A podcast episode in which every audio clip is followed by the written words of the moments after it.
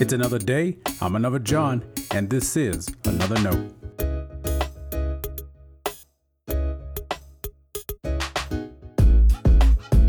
Today's edition of Another Note is titled Getting What We Ask For. Our scripture reference today is 1 Samuel chapter 8. As always, may the Lord add his blessing to the reading and hearing of his holy word.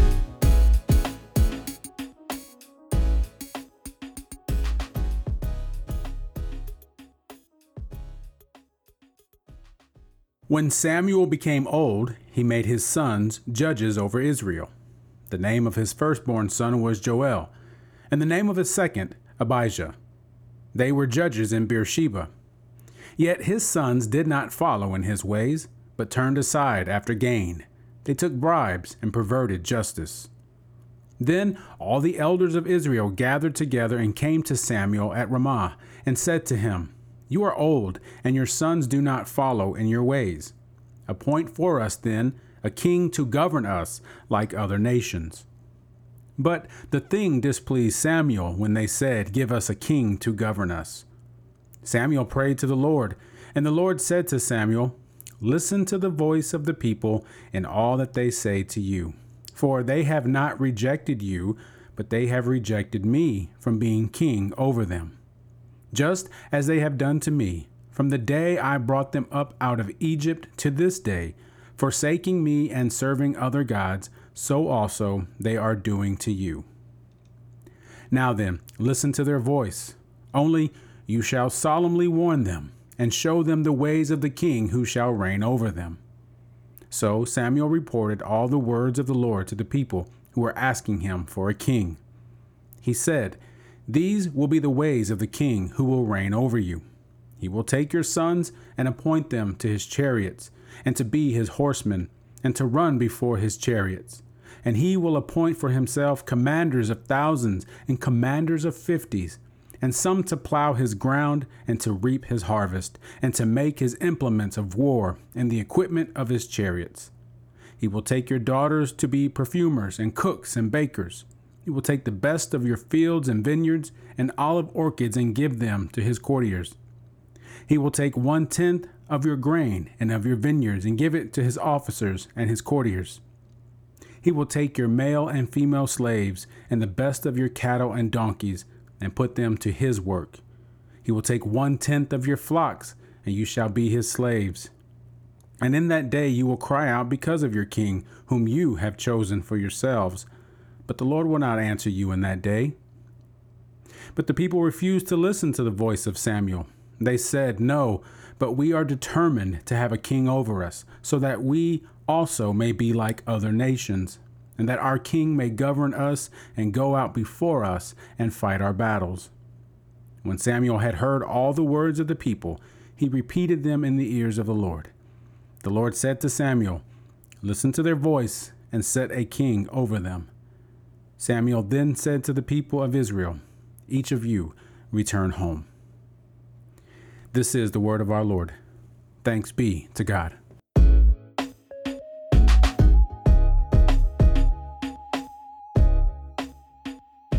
Someone once said that hell is getting what you asked for. We're sure we know what we want. We know what's best. At least that's our assumption. And maybe that's worked out for us a time or two. But it all makes me think of James and John. In the book of Mark, they ask Jesus to do whatever they ask of him. Matthew says it was their mother. Either way, they want to have a seat at the right hand of Jesus. And the Lord's response is, You do not know what you are asking. James 4 says, We don't receive from God because we ask with wrong motives. If our motives are wrong, most likely what we ask for will be wrong too. So, getting everything we ask for might not be the best thing for us. In 1 Samuel 8, the people of God asked the prophet for a king to rule over them. Before then, judges and prophets led the Israelites. And seeing their neighboring kingdoms sparked their idea. What was it about what they saw that intrigued them? What do we say about the greener grass on the other side? If you were to ask the people, their answer would be practical. It almost sounds like they care to honor God. Maybe they think they do. Their reasoning is that Samuel is old and his sons aren't going to follow in his faithful footsteps. But God sees something else. God always does, thankfully. The people really have forsaken God. If it had been up to Samuel, the people would have no say in the matter. But the Lord instructed the prophet to listen to them. Of course, they would suffer because of their decision. They didn't seem to question what Samuel told them would happen as a result. Rather, they were determined to have a king. Our stubbornness can be such a stumbling block. If you're even somewhat familiar with Israel's history, you know they had their good kings and bad kings. Some were faithful to God, most were not. God's warning was valid. When the people chose to have a king, they were ready to live by that king's rule, or so they thought. Their determination sounds a lot like what ours can be sometimes. God warned them what their desire would bring. Not only did they choose to ignore God, they demanded the prophet of God to do the work they wanted. Stiff necks and hardened hearts don't help us trust God. In some ways, we still choose other kings today. Our financial pursuits can rule us. There are unhealthy ambitions that drive us. And I've already said too much to get into how our political ideologies can shape our perspectives more than the gospel. The greatest commandment is to love God with all your heart, mind, and soul. All.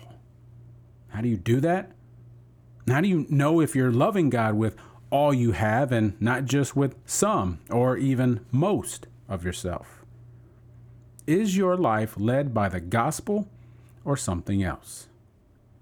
Pay attention to what you ask of God, and you'll begin to see who or what is really ruling you. Stay blessed.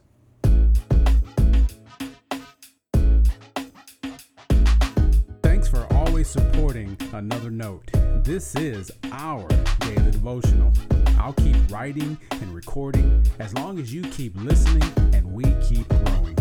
If you ever find another note on iTunes or anywhere else podcasts are available, make sure to leave a review so others can join us.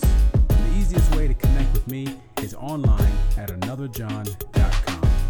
God be with you.